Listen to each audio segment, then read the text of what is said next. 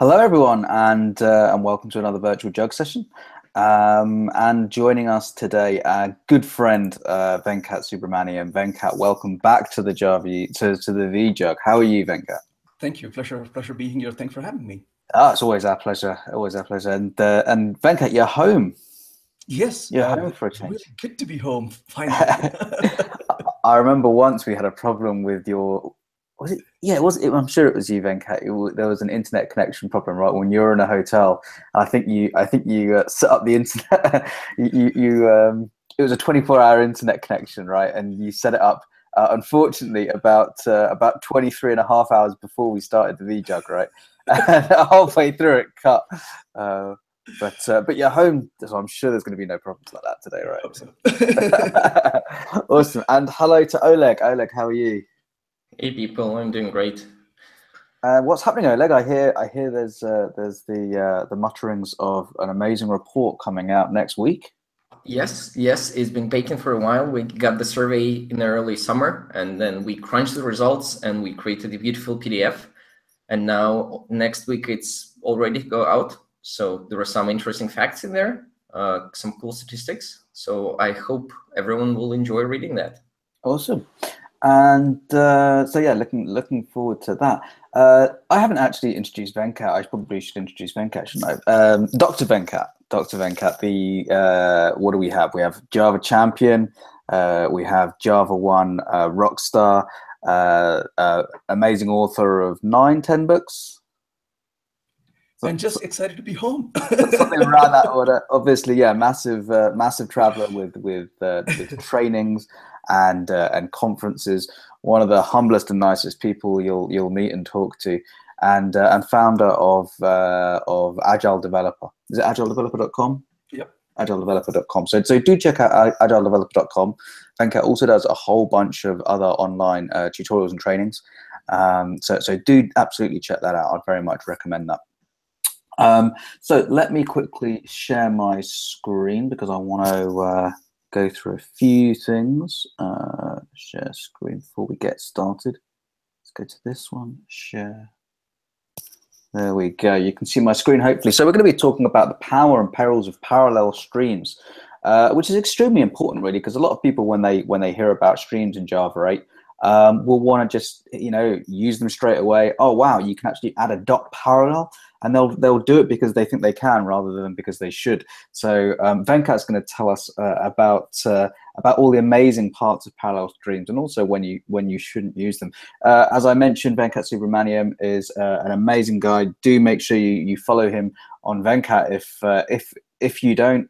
Venkat _S to follow Venkat. The virtual Jug is sponsored by Zero Turnaround and Rebel Labs. I started on the wrong slide. Look at that. How silly. Zero Turnaround create revolutionary developer tools for developers, XRebel and JRebel. XRebel has actually just been renamed to XRebel Local as there is a new kid in town, XRebel Hub. And this is an APM for development and tests, so it allows you to run performance testing against your code and monitor your performance against your code during your test environment, and therefore monitor regressions between builds, between dates, and it will give you that information which you can then diagnose and fix using XRebel Hub, XRebel Local. So there's some really interesting new developments in performance management over on zeroturnaround.com. So do check that out. For those of you who are watching this live rather than a recorded version, you can join us on IRC #virtualjug, and that's on the free node. If you're watching bardvirtualjug.com, you'll actually see that widget next to the video that's playing. So you can just log in and ask questions and also have discussion. Venkat has given me permission to interrupt as and when, so I can pass questions which are relevant at the time directly to Venkat. Please do share the group and session and always provide any feedback you have to me or the virtual Jug. We also have VJug24 coming up, a 24-hour conference, which Venkat is actually going to be kicking off and keynoting. So do check that out. It's on meetup.com/virtualjug, and that's obviously free to attend as well. I can't finish this without saying happy birthday to Java 9. 21st of September 2017 is the birth date of a new release of Java 9. So a big congratulations to everyone at Oracle, on the JDK core team, Mark Reinhold, Brian Goetz, as well as the community for providing a lot of feedback. I know there's been a lot of people on the virtual jug who have provided feedback at our hack days as well. So thank you all very much. And without further ado, then I'll pass over to Venkat. All right. Hey, thanks very much again. I'm really excited to be talking about some really interesting things we can do with Java, especially within the area of streams and concurrency. So I want to, first of all, I think you mentioned it really well. We look at streams and we look at parallel and we get excited and say, oh my goodness, we could actually use parallel streams. But when do we really use it? What are some of the consequences? That's what I want to really dive into in this hour. So programming concurrency is really hard. It's really easy to start the thread, and then the fun begins. It becomes really hard to deal with race conditions, to make sure we get good performance out of it. But there are two varieties of problems, I want to kind of set the stage for it, that we normally look at when it comes to using concurrency. And parallel streams only work for just one of them. And one variety of problem is what I would call as a divide and conquer strategy, where you take a problem and then you divide it into two pieces. And then you take each of the pieces and you decide whether you want to just solve it sequentially, that part, or further divide it. And we keep dividing it until it makes no sense to divide further. Well, that's not the problem that parallel streams actually aims to provide. The parallel streams really fit in when we have a collection of data. It could be a collection of stock data, could be a collection of various other data about people, for example. Currently, I'm working on projects where we deal with several millions of pieces of data that we have to crunch. And so these are really things that fit into really well with parallel streams. Other languages call them as parallel arrays. But with streams, we can readily use these streams for running in parallel. So where does this parallel stream fit in? It really fits into a problem where we have a collection of data and we want to process them in parallel. But let's talk about some of the ways in which we can first create parallel streams, and then we will talk about some of the consequences of this and how we can play with it. Best time to ask questions are along the way, so please don't hesitate to ask questions. Anytime is a great time for questions or comments. Would be delighted to hear what you have to say. So let's get started with a little example here. So let's say we'll keep it fairly simple to begin with. Let's start with a list of numbers, let's say 1 to 6, and I want to just simply transform these numbers. So I'll say numbers.stream. And in this case, we'll just call a map method, and we'll call a sample and call a transform. And then in this case, of course, once we transform it, all I'm going to do is for each and just swallow that. I'm just not going to really do anything with the data for now. So what does the transform method really do? Let's start with a transform method, which is not going to do really much at all. So it's going to take a number as an argument. And all it's going to do is simply return, let's say, number times 1, which is kind of pretty trivial. But what I'm going to do, though, is output. And here we will output the number given to us. And then we will go ahead and output right after that, let's say, the thread information. So we can say thread.currentThread, and then print the details about the thread itself. So it's a fairly simple example. We're just looping through and getting the data. And as you would expect, all of them are running sequentially right here. And we also see that they're all running in the main thread. But on the other hand, we can do one of two things to get a parallel stream. We could simply use the word dot parallel right here. And then, of course, parallel streams would run in parallel. And we can already see that these are running in other threads. We do see that main is participating in this as well. Well, the beauty of this is the things run in a fork join common pool. And the common pool usually has one less than the number of cores on the machine as the size of the pool. So on my machine, it says that I have 8 cores. My common pool usually has 7 threads.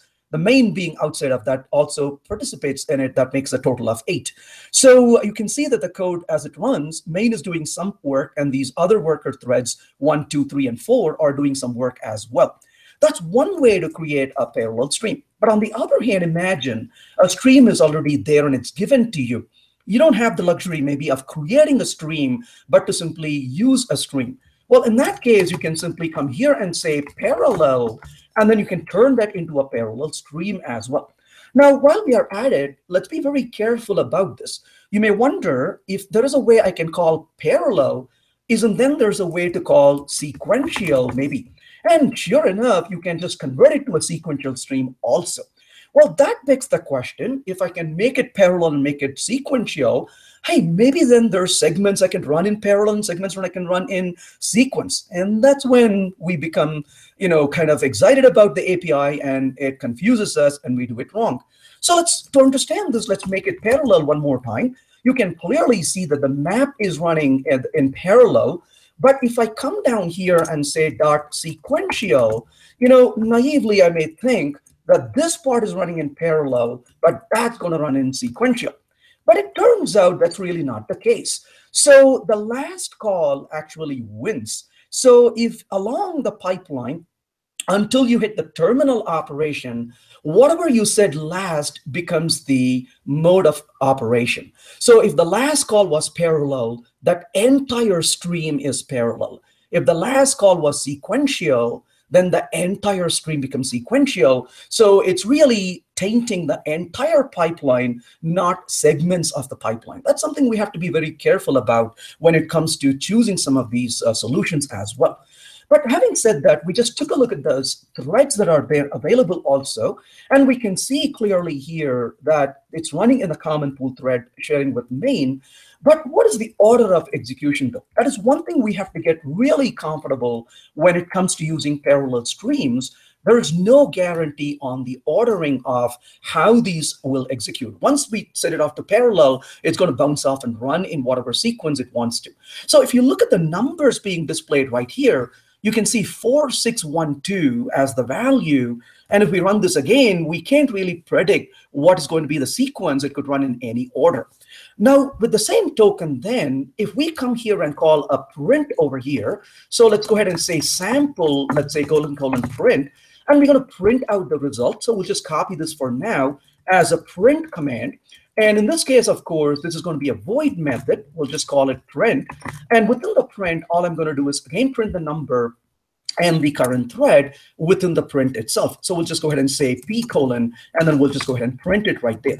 So in this example, when we run this though, notice that as it gets printed, it's printing in different order.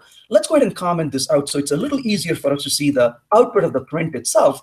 And you can see the sequence varies quite a bit. You know, it printed 4, 5, 6, and 2. But if I run this again, it could be a completely different sequence. Who knows what the sequence would be, 4, 3, 2, and 5, for example, and so on. So the good news is all these executions are running in parallel. The bad news is there's no guarantee on sequence. But unfortunately, if you're producing a report, you can tell your users, I've got a good news for you. The report is really fast, but too bad things are jumbled up. That's not going to really win our business. So how do we really control the order? Well, make no mistake, it still runs in parallel, but you can say for each ordered right here. And when you say ordered, it says that that terminal operation, I'm going to perform in an ordering. So until the previous one in the order finishes, I won't run my part. This only makes sense when the collection itself is ordered, and then it's going to guarantee that ordering. So when you notice in this case, when I run this, you can see that it is running in that order. But however, it is running in parallel at the same time, though. It just is running in sequence at that point. So notice the map ran one. But the map ran also things like 4, 5, and 2. But the 2, even though got finished, couldn't run until 1 was finished. But 5 got finished really before 2 did. But 5 is not running until 4 got finished. So we're imposing the ordering in the very end of this. And that's how we could actually use ordering. And there are certain operations that do ordering implicitly, as we will see later on. And also you can do ordering explicitly by using some methods which have the word order in it. In this example, we just saw that the map is running parallel. Likewise, filter can run in parallel as well. So if you just throw in a filter right there, it's going to run. When you're running filter and map, what is unique about filter and map is I call them the swim lane operations. I call them swim lane operations because when you perform a filter and a map, It only works on the current element. It doesn't look for the elements on the left. It doesn't look for the elements on the right. Its focus is entirely on the current element. The filter decides whether to let a particular value go through or not. It doesn't care about its neighbors. Similarly, map transforms a value. It doesn't care about neighbors. On the other hand, reduce does things very differently. Let's go back here and understand how reduce is going to work. So for this, let's go ahead and create a very little method here called add. And let's say this add is going to take a total, which is a partial sum, and then the value. And all it's going to do is simply return a result of this computation. Well, the result of this computation is going to be result is equal to, we'll go ahead and say total plus the value. Now, given these two, we want to apply, let's say, an interesting reduce operation on this. So we'll go ahead and say dot reduce. And the reduce is going to start with the initial value of 0, let's say. And then in this case, let's say we're going to simply say sample and call the add method on it. This is going to, of course, give us an eventual result of adding those values, totaling the values 1 through 6 in this particular example, giving us a value of 21. But the sequence in which it runs, though, is, if you notice, it's going to say, let's go ahead and print out right here the value for total. So we'll say total is going to be the value total, plus let's go ahead and say the value given to us, and then we'll just print out the value itself. We'll say value, and we'll just print those two values along the way. So as we can see in this little example, we have the total initial value 0 coming in, the value 1 from the current element. The result 1 is carried over as a total in the next call. The result of 1 plus 2, which is 3, is carried over as total in the next call. That's how reduce actually works. So this makes sense, but what does reduce really do? Reduce essentially takes the initial value 0 and works on the first element, takes the result of that, carries over to the second element, takes the result of that, and carries over to the third element. So it may make sense that this actually is sequential. But as it turns out, this can actually run concurrently as well. So to understand this, let's go ahead and print out here a thread dot current thread. And then, of course, in this case, when we run this, you can see that it's still sequential, all of them running in the main thread. However, before we understand how parallel is going to work, let's reason what this actually may actually mean. So let's say for a minute, you are trying to total the age of everyone in a room. But it's quite possible that the people in the room, you know, maybe there are 100 people in the room, you could be walking through each one of them sequentially and totaling all their age values. But instead, let's say these people are sitting in different, you know, tables, let's say 6 persons per table, and then you have the second table with these people and maybe a third table and so on. Well, there's no reason why we have to do them all sequentially. We could start totaling or reducing people on one table.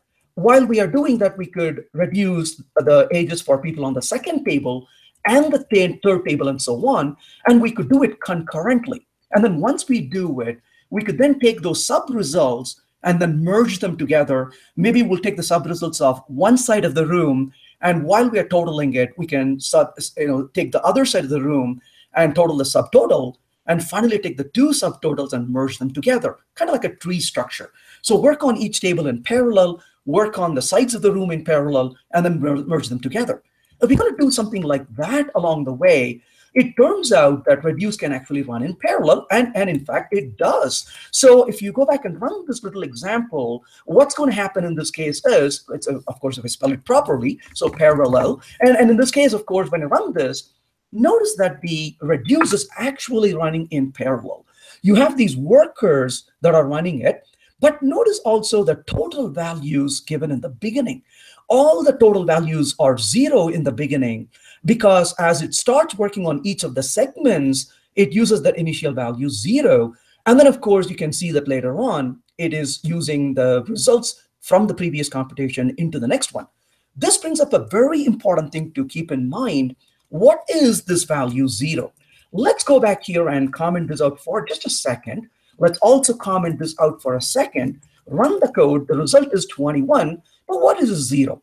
Well, the 0 is not actually an initial value. The 0 is actually an identity value.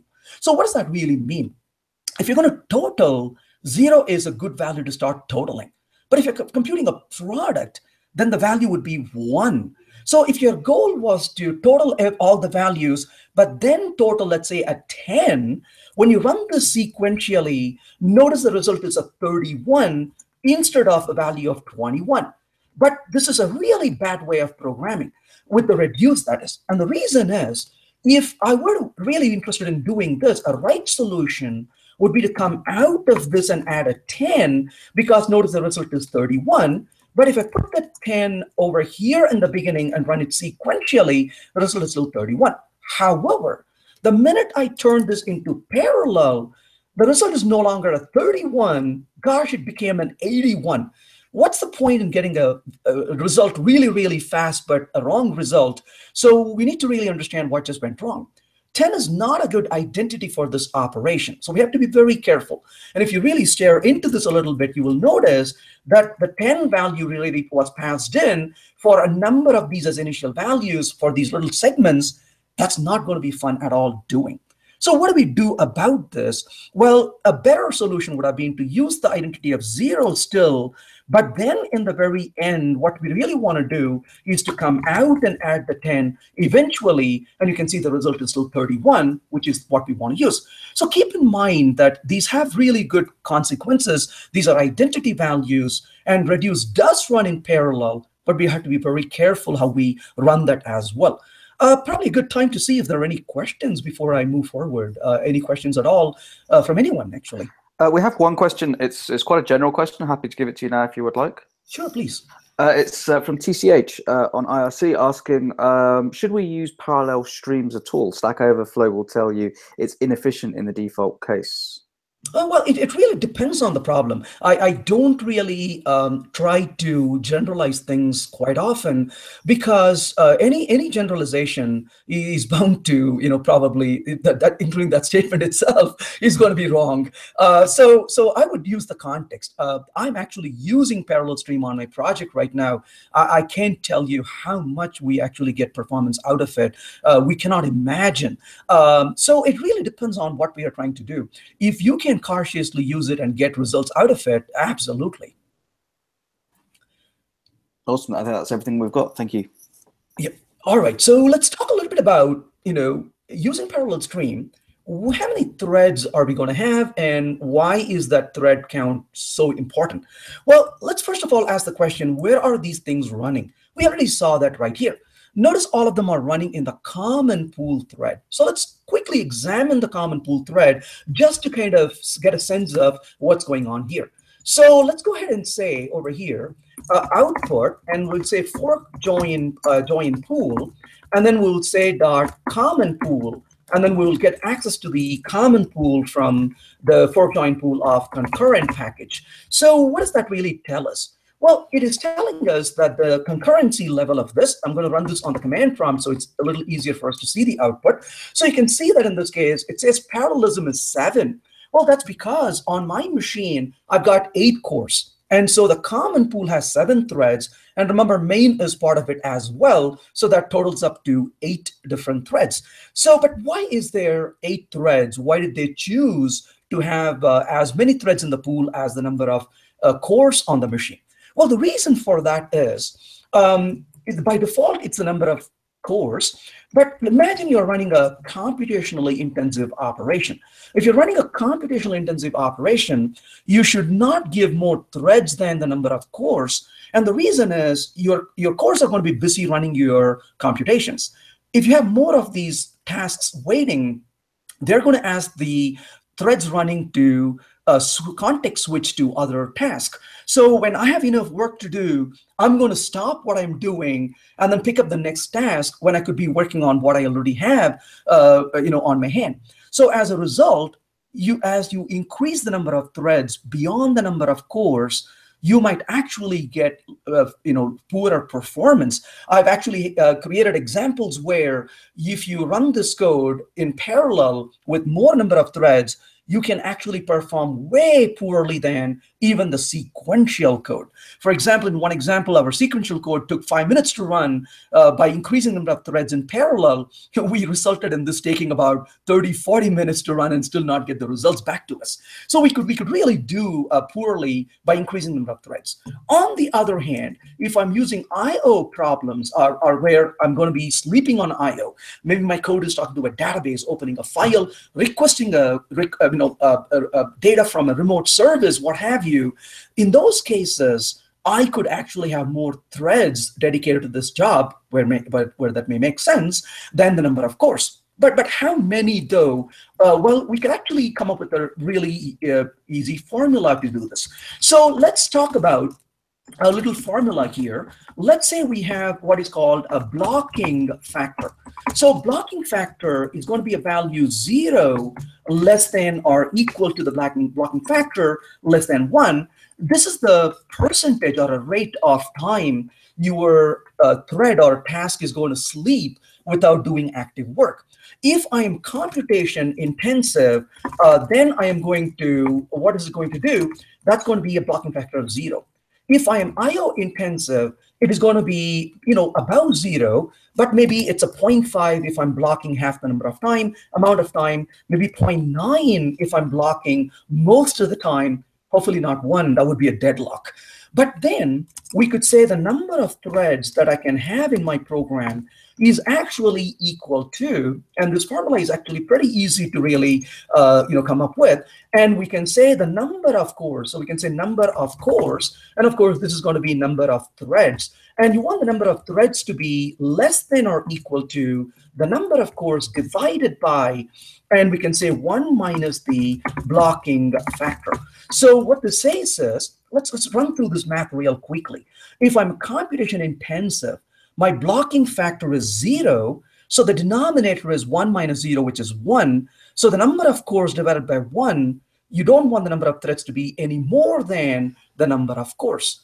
If my blocking factor is 0.5, that means I'm sleeping half the time. When I'm sleeping, you might as well use the CPU, the core, for some other task. So we could have 2 tasks running on a CPU. When one is sleeping, the other could run. So you could have twice the number of tasks or twice the number of threads. So 1 minus 0.5 is 0.5, number of cores divided by 0.5, 2 times the number of cores.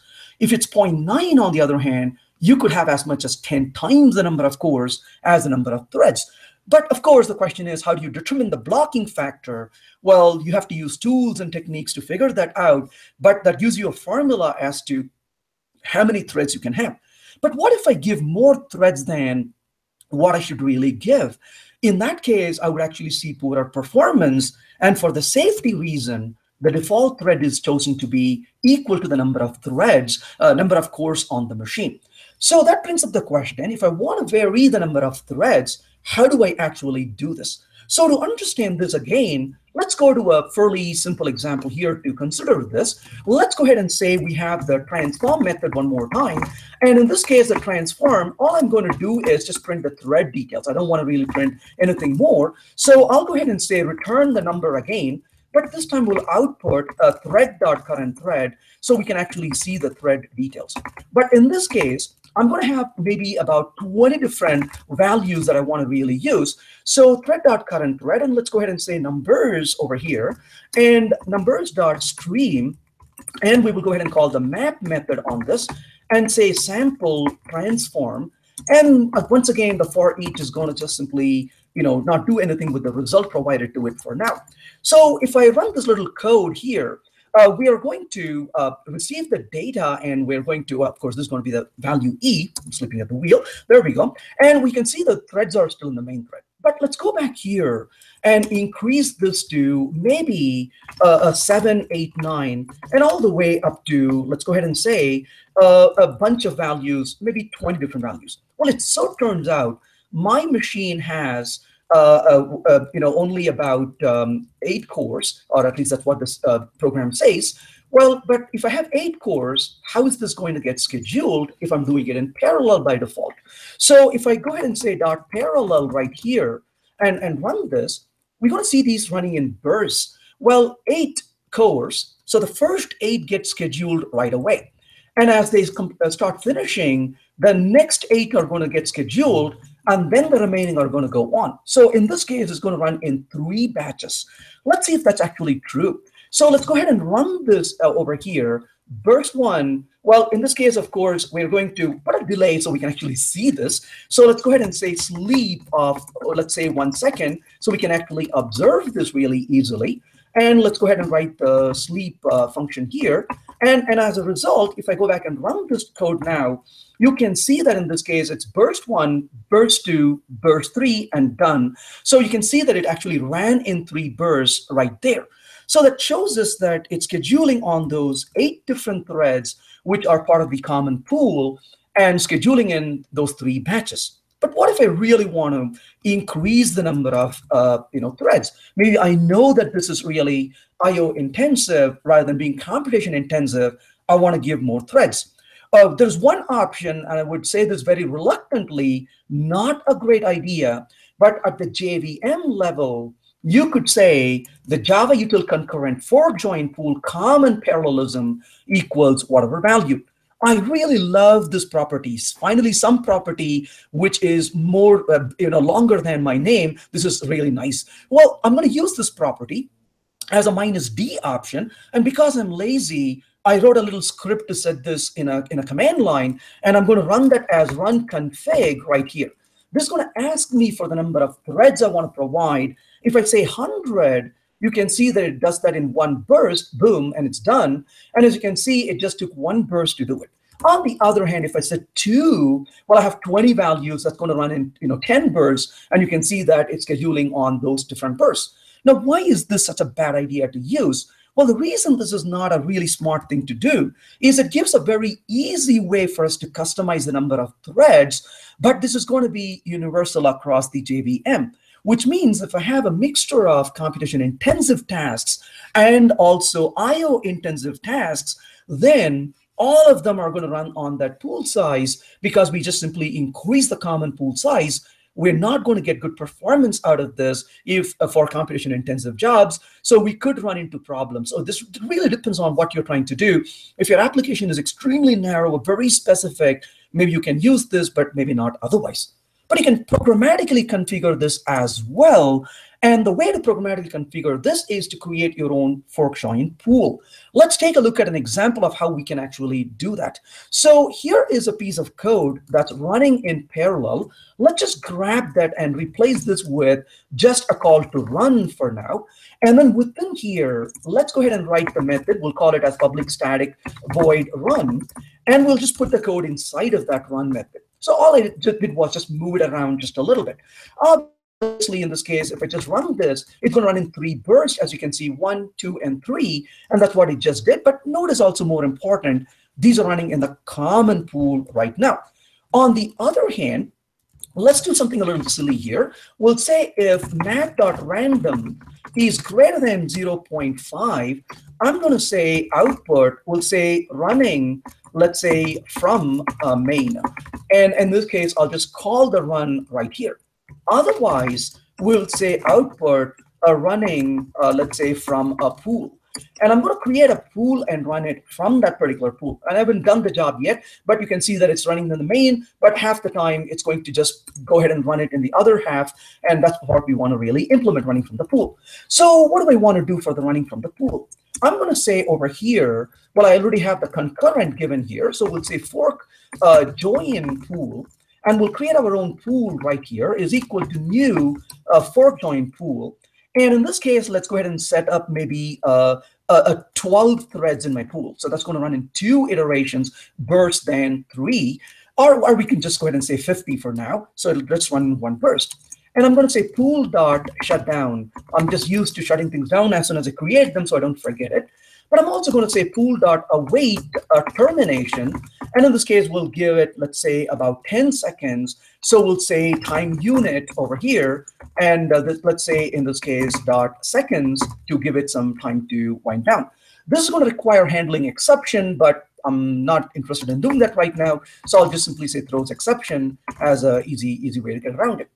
Well, what are we going to do within here? All I'm going to do is simply say over here, a pool, so pool dot, And in this case, we will simply say submit, and we'll provide a little lambda, and we'll call the run right within this. Alternately, you could also call this as, if you're into using method references, simply say sample : run. You know, that's fine as well, whichever you're comfortable with.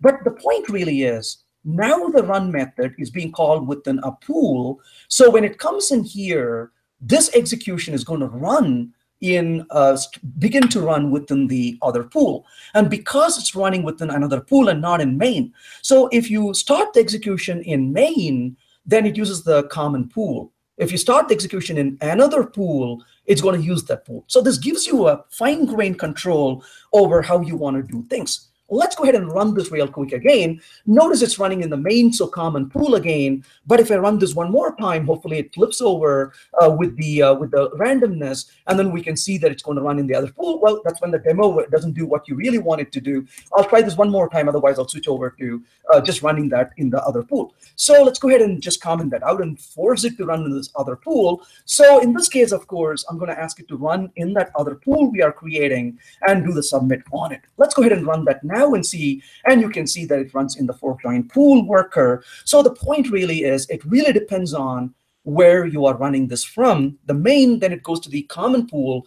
On the other hand, if you were to run this from within another pool, it's going to make use of that particular pool. I want to talk about some perils of using some of these things, but before I do that, I want to yield to see if there are any questions along the way. So yeah, we have one question coming in here from Buland in IRC. We do not limit parallel threads to the number of cores, as for example in the case of a web server, though that web server running on a few core machines still supports many parallel thread or file descriptors, and we need that because if it's bound to the number of cores, then it's difficult to expand. So is there any reason you add a limit on that? Oh, well, because it's question is I/O intensive versus computation intensive, right? So if you are on a web server, what do web servers typically do? They are not as much number crunching as they are doing mostly, you know, IOs. Your requests are extremely short-lived in those cases. When we talk about computation-intensive jobs, you've got number crunching going on for a very, very long time, and the CPUs are kept busy crunching these numbers. You know, talk about systems that do weather forecasting, for example. You're not going to run your weather forecaster on a web server, right? These are going to be dedicated servers that are going to run these number crunching. A web server is on the very far end of that spectrum. Most of what we do is, you know, I/O. You're reading a database, you are reading files, you are producing certain, you know, content very quickly, and then you're pushing it off to your request. In you know, heavy enterprise systems, if your request is going to perform enormous amount of computations, they would very rarely want to do that on web servers. What you would do then is you would take a request from the user and then, you know, put it off onto other systems on the back end, which will do the number crunching for you and get the response back. So that's one of the reasons why typically web servers have a lot of threads compared to number of cores, because they have to open these connections and serve these connections extensively. They are very far away from number crunchers. On projects I'm working on, we do heavy-duty number crunching. We take millions and millions of data and we run them through math models. We got to be very careful. Now, this is exactly why we have tools like Spark. Now, imagine I have a very heavy computation, big data, number crunching project on a given machine. If I have 128 cores on this machine or 256 cores on the machine, I have run to the limit of the number of threads I can have for the number crunching. So this is why you have things like Spark that says, I'm going to make distribution of these concurrent code across a cluster of machines easy for you. Why do we want to cluster across machines to do these? Because we will not get better performance on a single machine because we have reached the limits of because of number crunching. And tools like Spark say, Well, don't sweat about it. I'll make it very easy for you to distribute this problem using the RDDs or the distributed data sets, and I can distribute this across machines, run the computations on these machines, and bring the results back to you. So we have to be very careful understanding the nature of the problem we are dealing with when it comes to parallelizing. If we parallelize a problem without understanding the nature of the task and the computations, we then end up getting really poor performance, and that's not going to be fun to work with. So it's really a good question to ask, why do web servers do that? Because the nature of things they do is very different from computation-intensive jobs. Awesome. And one other question from Dwarak. Can we not use parallel and yet run in a pool? So can we run in a pool and use normal parallel? I apologize. I don't think I understood the question. When you're running it in parallel pools, you can still run it sequential, but if you're going to run it in your own pool, it's going to use that pool. So I'm not quite following the question. I apologize. So I think the question is, he says, can we not use parallel and yet run in a pool? So maybe can we run in a pool without using parallel?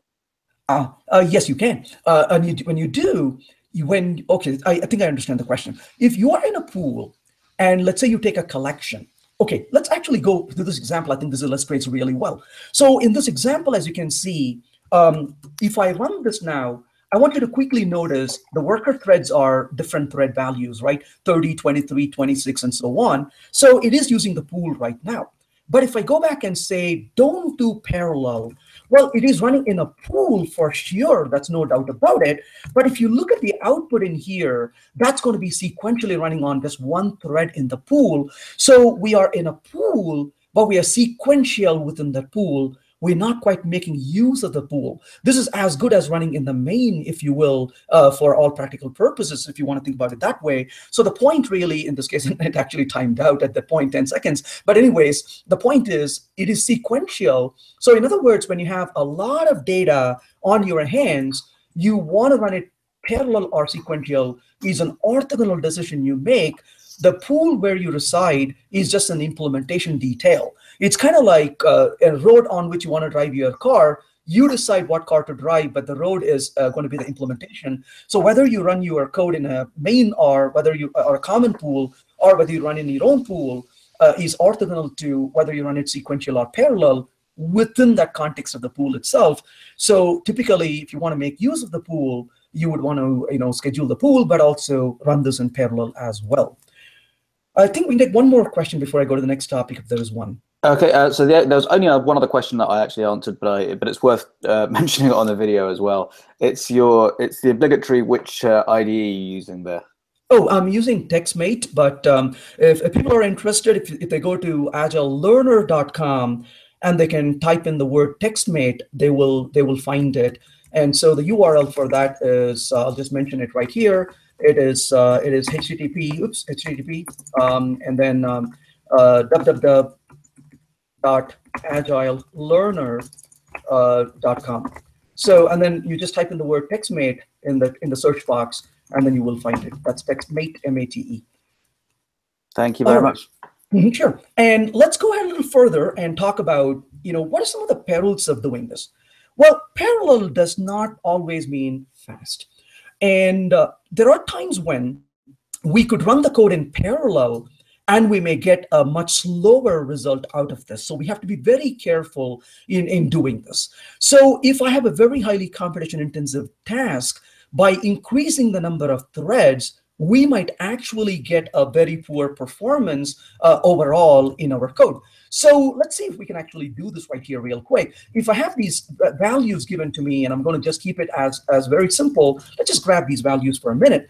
And in this case, let's say for each of these, I'm going to perform a computation. So get rid of all of these things and simply drop this in here. So in this case, if we have these 20 values in this collection, I'm going to say a stream dot, let's say a run, numbers.stream, and let's go do a map operation right here. So in this case, I'm going to say a dot map, and let's go ahead and call the sample and call the transform method.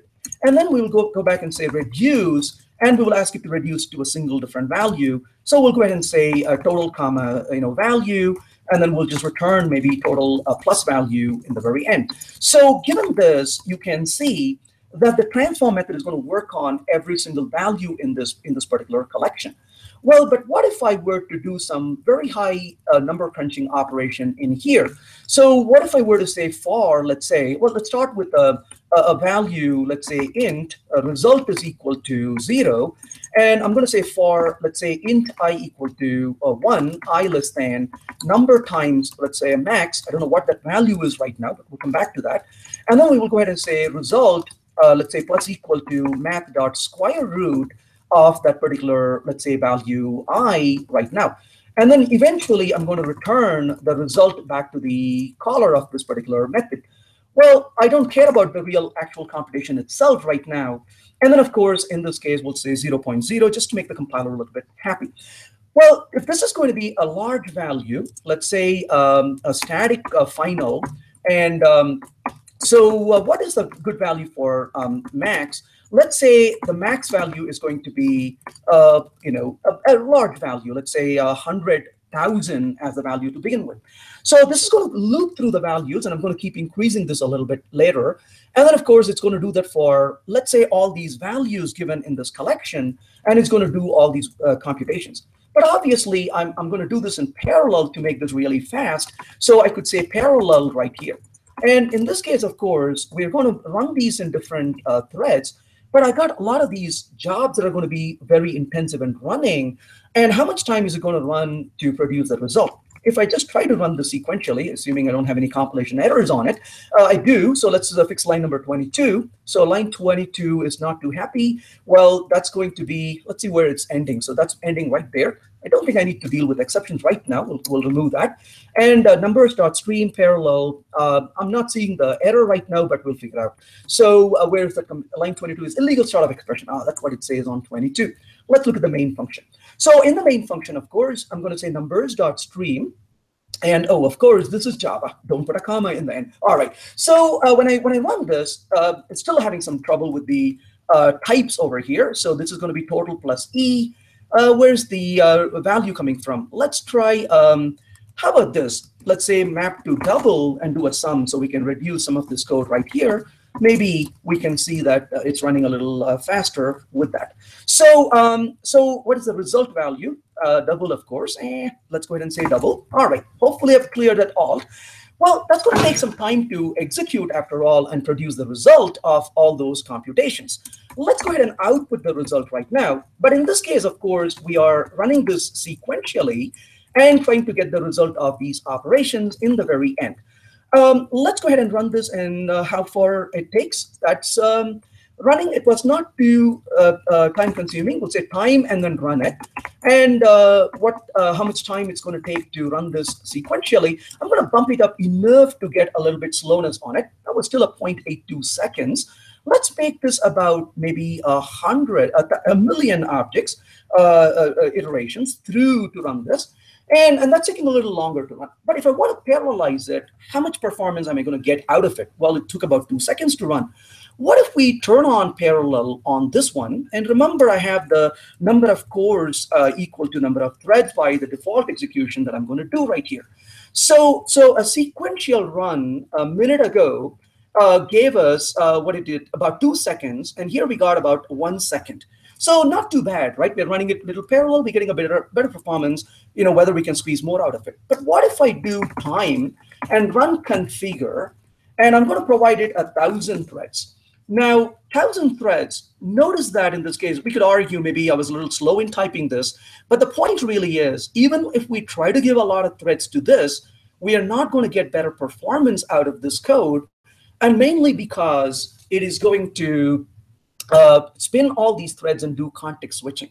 By giving more threads, we are not going to get a better performance out of these things. In fact, I'll try to do this again. So we'll say cat 1,000, and then we will go ahead and say time and then dot run config and see if that's actually going to work.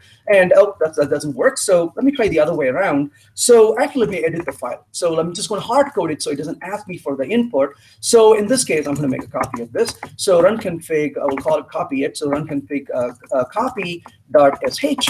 So that way we can really see the amount of time we're going to spend on this. So get rid of most of these things. I'll hard code the value for the number of threads. So right there is threads, and let's make that about 1,000. So what are we going to get out of this particular code when we run this? So time again, and we'll say run config. And what does it tell us? Well, that's taking about 1.3 seconds. It did not do any better than the other code did. And we can keep bumping this even more, and I can increase the problem size, and it's going to get really, really worse. That's one thing to consider. The second thing is there are certain problems where running them in a particular order is very important. So we need to be very careful in parallelizing it. A third problem to consider is when we start making these things parallel, to give you an example of this, one day I went to work, and a colleague of mine said, the program runs fine sequentially. When I ran it parallel, it ran really fast, but the result is a disaster. And the immediate answer from me was, oh, you have a mutable variable someplace, and that's messing up. And now it was trying to search for a needle in a haystack. And we had to go through the code to find where that mutability was. Good news, we found that in 20 minutes. And then we refactored the code to remove that mutability. And now we got really good performance and thankfully the correct result as well. So mutability and parallel doesn't go together. But there's one other thing we have to be very careful about, two things. When should I not maybe use parallel? Well, one of the things to keep in mind is when it comes to a job that is really small, maybe you have a very small collection, or you have a task that is really, really fast, then it may not make sense to make it parallel. Let's take an example. Let's say you're home and you have two, fairly grown-up children, and you say, hey, I'm running out of sugar. Go over to the neighbor and get the sugar. One of your children jumps the fence. The other one goes out the door to maybe get into a car or a bicycle or a scooter or a motorbike, whatever. Well, you know which one is going to get the sugar really fast, the one that jumps the fence, because the neighbor is right next door. It's quicker to just jump the fence and go on, especially if it's a really friendly neighbor. But on the other hand, if you want to go to the store about 5 kilometers away and get something, the kid that jumps fence is probably going to go to the jail. So you really want them to use the right tool based on the size of the problem, the complexity of the problem. So smaller collections, quick tasks may end up wasting performance due to context switching. On the other hand, if you have a long-running task or computation-intensive or IO-intensive, you might benefit from having more threads. But there's one other thing we have to be very careful about when it comes to parallel. It really comes down to understanding what we are buying into. So to understand this, let me switch over to a slightly different problem here and illustrate the point of that right in here. So what I'm going to do here is to get a collection of people objects. So notice I have a collection of people on my hand. But what I want to do is the following. I want to write a little piece of code that says, find the first person older than, let's say, 25 years of age. So I'm going to output right here, and I'm going to start by saying people. So people, and people is going to come from a collection. So let's say person, and we will say people is equal to create people. And in this case, I'm going to start out by saying people.stream, and then I will ask it to do a filter, and given a person dot get age is greater than 25, but then I say map, given the person, get me the name of the person, let's say that's what I really want, and then I'll say find first, and then finally I'll say or else, maybe I'll say no one, no name. Well, given this example, when I run this sequentially, it says Paula. But I'm curious, what did we really perform? Remember, streams are lazy. So if I go to the person class in the getAge method, if I output getAge for and then the plus the name, notice that when I run this, it's going to examine Sarah and Sarah, Bob and Paula, but it would never touch Paul, Jack, and Jill. So when I run this though, notice it stopped with Paul. I didn't go any further. Let's go back and comment this out for a minute. What's going to happen if I were to run this in parallel? So dot parallel, and I'm going to run this in parallel. Let's run this on the command line a few times. So I'm going to say run right here. And in this case, I want to run it maybe about 6 or 7 times at least. So if I were to run this many, many times, you will notice the result is going to be absolutely consistent. It's always going to be Paula each time you call this. And that's because find first is much like your for each ordered. So it is going to make sure that it's going to get the result for you in that order because you said, I want the first one.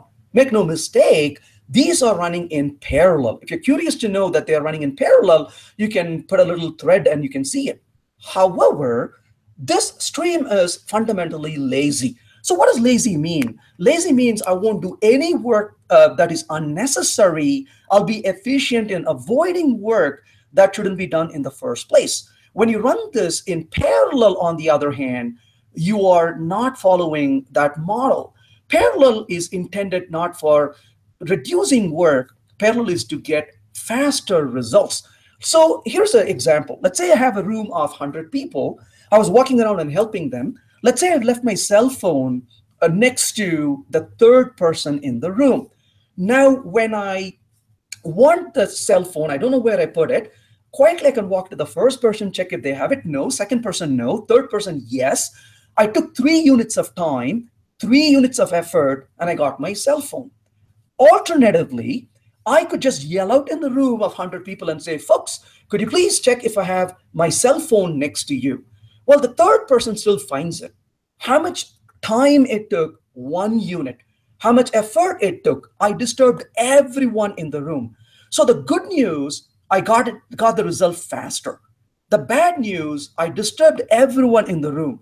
The good news, I don't care. Well, the point really is, my goal was to get the result faster. If I don't want to disturb as many people, do as much work, then parallel is probably not the answer at that point. So in other words, when it comes to parallel, we are interested in throwing much more hardware and work on it to get the result faster. So notice in this example now, when I run the sequential many, many times, I am getting the result, but it's always Paula, but I never touch anyone after Paula in this example.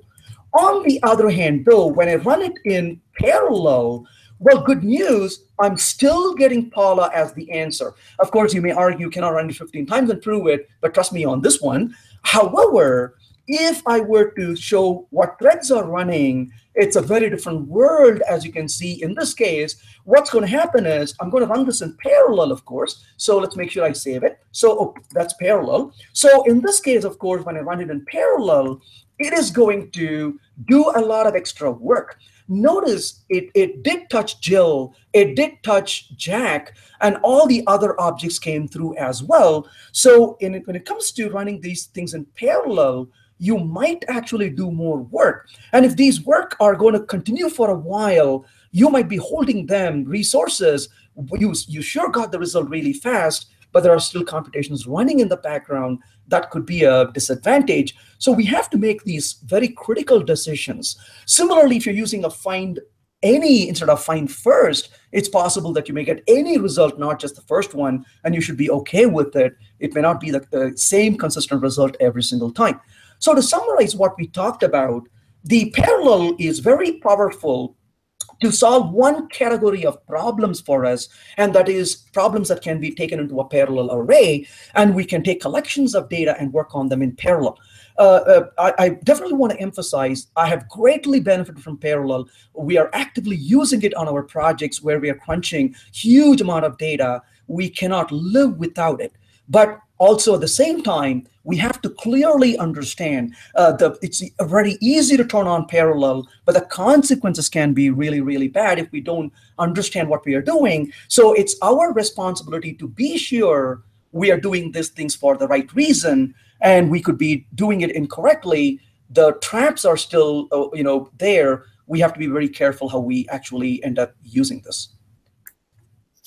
Okay, awesome. We have a couple of questions on our seat. One from Nathan. Does Parallel Streams use thread affinity internally? Use what? Thread affinity. I don't think they actually do, but I've not really looked into it. Okay, yeah, I mean, just to add to that, I think without having state on the threads, I don't think there's any point in having an affinity anyway, so yeah. And by definition, fork, join, pool should really give you the flexibility to switch over. Mm-hmm. So I don't think it does, but I could be wrong.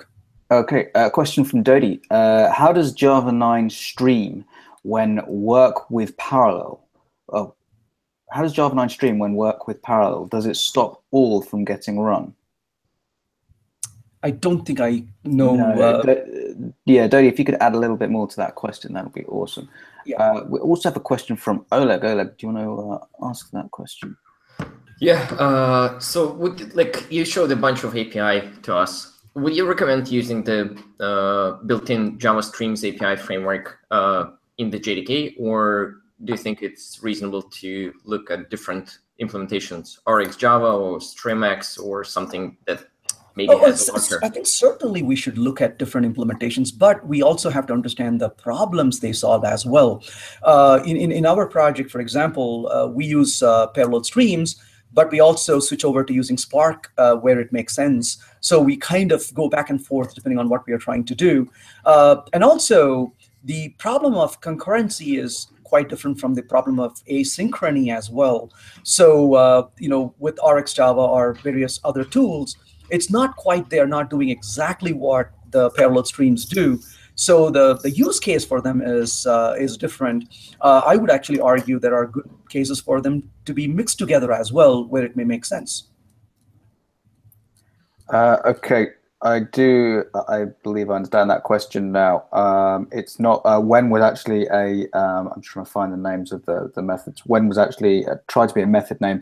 I think it's drop while and take while are the actual two method names that, yeah, that Dodie's talking about.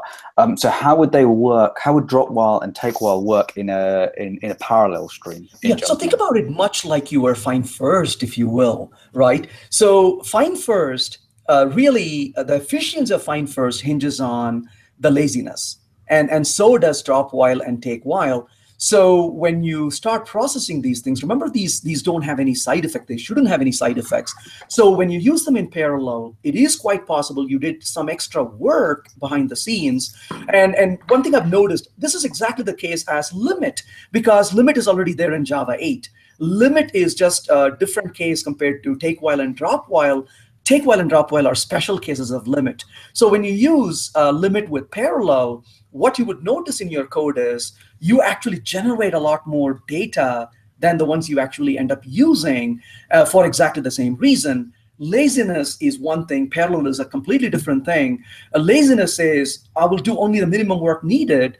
Parallel says, bring it on. I'm going to do as much as I possibly can, get spinning so I can get the results really fast. So to answer that question, the behavior of drop while and take while will be exactly like the behavior of limit that you do in Java 8. Okay, awesome. There are no other questions in IRC, so it leaves me just to say a massive thank you to Venkat Subramanian. And yeah, is it Agile Learner or Agile Developer? That well, Agile Developer is my company, and Agile Learner is my video site. Got it, got it. So yeah, do check out AgileLearner.com.